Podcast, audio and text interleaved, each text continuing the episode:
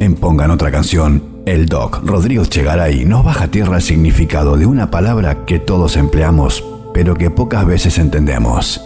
El doc Rodrigo Chegaray en Pongan otra canción. Buenas noches, ¿cómo están? Bueno, acá Rodrigo Chegaray, hoy voy a hablarles de el miedo. ¿Qué es el miedo? La supervivencia tiene dos mecanismos de defensa. Uno es el miedo y el otro es el dolor. El miedo es tener cuidado ante lo desconocido, porque puede haber peligro y puedo morir. Y el dolor es la reacción a un daño que sufrí, porque no pude evitar esa situación con el miedo. El cuerpo registra a través del dolor entonces que no hay que hacer esas cosas. El hombre tiene el instinto de supervivencia y conservación que nos sostiene para realizar estas pruebas que tenemos que realizar en cada encarnación, en cada vida, para evolucionar. Es esa sensación del tiempo que se acaba. El cuerpo y el alma están en una interacción y conflicto constante. Y de esta dicotomía, de esta interacción, surgen todos los conflictos humanos. La lucha entre la supervivencia del cuerpo y la búsqueda de trascendencia del alma, de elevación. Si no hubiera urgencia para la supervivencia, no tendríamos esa motivación de vida. Son herramientas para la realización del alma. Pero de esta manera también comenzaron a distorsionarse nuestros procesos de pensamiento y comenzamos a sufrir los efectos del miedo, el malestar, la enfermedad y la muerte. Y estos pensamientos se fueron convirtiendo en un patrón dentro de nuestras estructuras genéticas y celulares. El miedo es un egregor, es decir, que es una entidad creada por la mente y que muchas veces adquiere una conciencia propia y hasta una consistencia energética en nuestro cuerpo. Lo sentimos en parte de nuestros cuerpos. La mente se quiere aferrar a una seguridad que no existe, se quiere aferrar a una relación, a un objeto, a un trabajo, y entonces siente miedo. Pero un pensamiento de miedo no tiene un poder en sí mismo, solo tiene poder sobre vos si le prestás atención y crees en él. Entonces lo que vos crees se convierte en tu experiencia. Pero estos pensamientos de miedo son aleatorios, caóticos, temporales, y si quedamos atrapados en ellos vamos a sufrir. Hoy la ciencia habla de la neuroplasticidad, es decir, que el cableado físico del cerebro cambia según los pensamientos que se mueven a través de él. Las neuronas que se activan se conectan entre sí y cuanto más atención ininterrumpida y fuerte tengamos sobre algo, más fuerte se va a hacer esa conexión. Si tus pensamientos son de miedo, de negatividad, estás incrementando la conexión de tus neuronas para que surjan más pensamientos similares. Y por el contrario, obviamente, si dirigís tus pensamientos hacia el amor, la alegría, el agradecimiento, la compasión, creas conexión neuronal para repetir esas experiencias. Y también está probado que el miedo modifica nuestras células. Si estamos siempre con miedo, nuestro cerebro va, a segregar esos químicos correspondientes y la célula se va a adaptar a eso y se va a modificar en consecuencia. Es como cuando miras una película de terror. Si tu atención está metida totalmente dentro de la película, vas a sentir miedo y tu cerebro va a responder segregando esos químicos. Pero si elegís estar consciente y presente y te das cuenta que solo lo estás mirando a esa película, sos solo un observador, entendés que lo que está ocurriendo es eh, ajeno a vos y podés elegir no reaccionar emocionalmente ante eso. Y cuanto más miedo tengo, más controlador soy. Pero ¿qué es lo que estoy tratando de salvar con el miedo? ¿Qué es lo que tengo tanto miedo de perder? ¿Cuál es esa amenaza? La mente siempre necesita algo para chantajearte, entonces lo primero es identificar qué es. En general es la muerte, muchas veces el miedo a la pérdida de la conciencia, a dejar de existir. Buda dijo, el miedo se origina en una mala interpretación de la muerte, porque es simplemente un estado de transición entre vidas corporales. Es decir, que cuando elevamos nuestra conciencia nos damos cuenta de la inmortalidad de nuestra alma, de que este paso por este cuerpo es simplemente algo temporal, se disuelve este miedo a la muerte. También tenemos miedo al sufrimiento propio ajeno, pero como los humanos estamos viviendo mayoritariamente en inconsciencia, muchas veces aprendemos a través del miedo y del dolor. Pero este sufrimiento es lo que ayuda a nuestra alma a evolucionar, nos ayuda a entenderlo, a trascenderlo.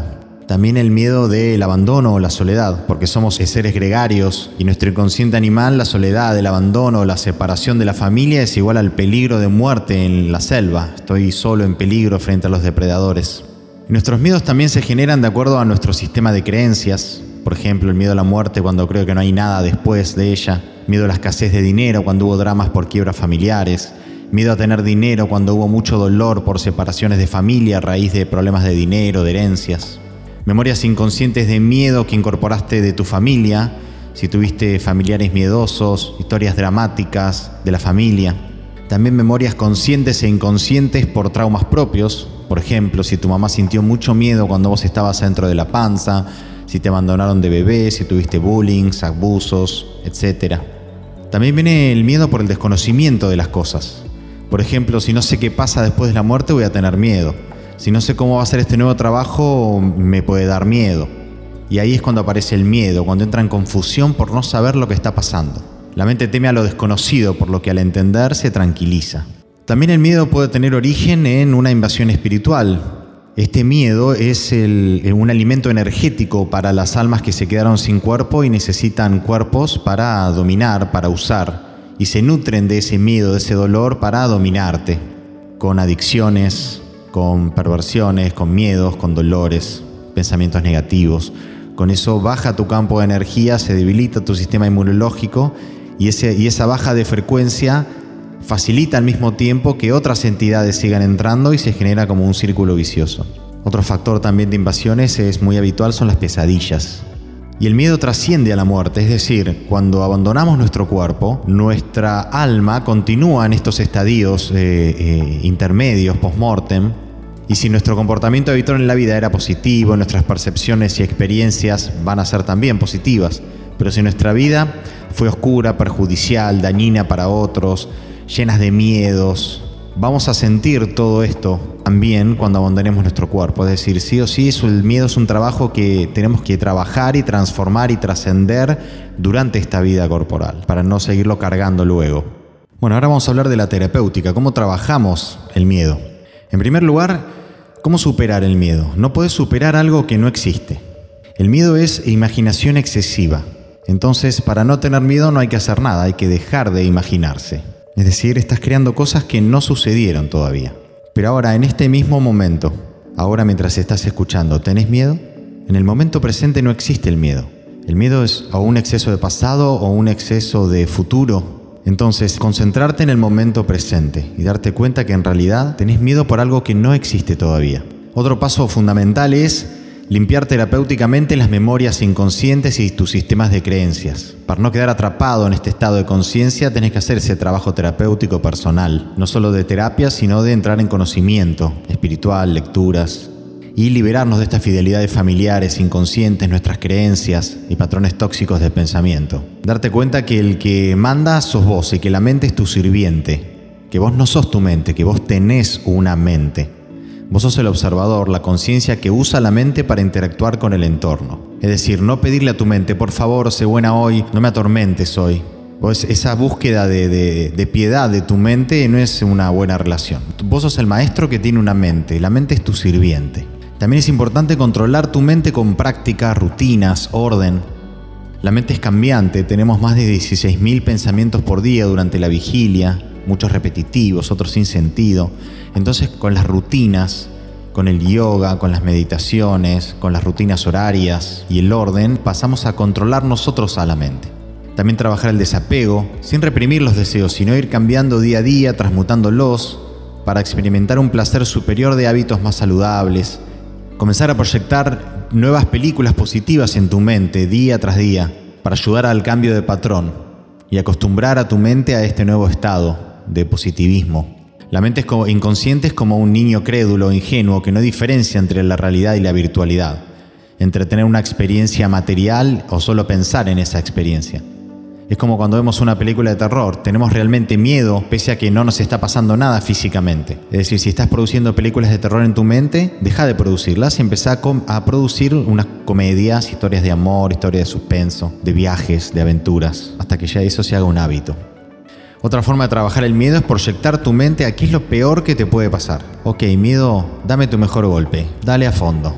Sri Ramana Maharshi, un sabio hindú, a los 17 años tuvo como un ataque de pánico muy muy fuerte y sintió que se iba a morir en ese momento. Como estaba solo, dijo, bueno, ok, voy a ayudar a la muerte y se tiró al piso y sintió como la muerte estaba llegando y se, y se apoderó de él. Y dijo, ok, voy a estar consciente hasta que las luces se me apaguen, hasta que se acabe todo. Hasta que se fue ese estado y se dio cuenta de que había, él tenía un poder ahí, de que, podía, de que pudo sentir esa presencia completa de su ser y que su ser real, su alma, no estaba bajo amenaza, de que no se estaba pagando su vida. Y esa experiencia le sirvió para eliminar para siempre el miedo de la muerte en él. Fue como un despertar. De hecho, murió 50 años después. El que tiene el poder entonces es el que no tiene miedo a perder. Ok, si pierdo esto, lo pierdo. Listo, que venga. Entonces no me voy a, que no me voy a quedar apegado a esa sensación de apego, a ese miedo, sino solamente con el aprendizaje Y cuando vuelva a sentir esa emoción, ese miedo, ya no va a controlar mi vida. Voy a poder desapegarme, verlo desde afuera y decidir que no voy a vivir más con eso, porque ya lo entendí. Yo le tenía mucho miedo a la muerte y se me fue, me acuerdo el día que se me fue cuando hice mi primera regresión a una vida pasada. Y me vi morir, me sentí morir, sentí esa muerte, sentí como se desprendía el alma de mi cuerpo y era una sensación de placer casi orgásmica, como cuando te tirás abajo de una pileta, abajo del agua y sentís ese vacío. Y ese día se disolvió el miedo a la muerte, es decir, con una, dos, tres, cuatro regresiones a vidas pasadas, es inmediatamente vivís, lo sentís, te das cuenta de que sobreviviste a todas esas muertes y de que no pasa nada. De hecho, muchos de estos eh, miedos y fobias que tenemos vienen de vidas pasadas. Por ejemplo, el caso de esta chica que le tenía miedo al agua y quería hacer surf, le tenía pánico al agua y no tenía ninguna experiencia en esta vida que justificara eso pero en una regresión a vida pasada se dio cuenta, pudo recordar que se había ahogado y por eso le tenía esa fobia innata al mar. Y cuando liberó esa memoria pudo volver a hacer surf eh, normalmente. También hay muchos miedos e incertidumbres que tenemos de nuestro futuro, de lo que creemos que nos va a pasar. Eso nos puede enfermar. Entonces, mediante progresiones hipnóticas al futuro, podés reprogramar estos miedos. Podés experimentar tu propia muerte, podés reprogramarla, podés experimentar el futuro. Tengo miedo a que suceda esto, tengo miedo a que se muera tal persona que inexorablemente se va a morir. Bueno, hipnóticamente haces una progresión al futuro, ves, lo vivís, lo experimentás y volvés. Bueno, esto es lo peor que puede pasar. Entonces, vivirlo por anticipado es otra técnica también. También es la liberación de entidades invasoras. Siempre recomiendo chequear si estamos invadidos por almas que son las que nos generan miedos y se alimentan de nuestros miedos y los retroalimentan con pensamientos negativos. Hay otra técnica de Wim Hof, un holandés, que trabaja con llevar a las personas a situaciones de frío extrema. Por ejemplo, hacen eh, eh, movimientos de yoga eh, en traje de baño en la nieve, se tiran al agua helada en el norte del planeta, es decir, acercan a la mente y al cuerpo a situaciones extremas donde se corre la línea de lo desconocido, entonces se diluye el miedo. Hay mucha gente que se ha curado de ataques de pánico viviendo eso, es decir, es en esa situación extrema hace que se disuelva tu miedo, que tus barreras de miedo se corran. Bueno, buenas noches, espero que les haya gustado, les mando un abrazo.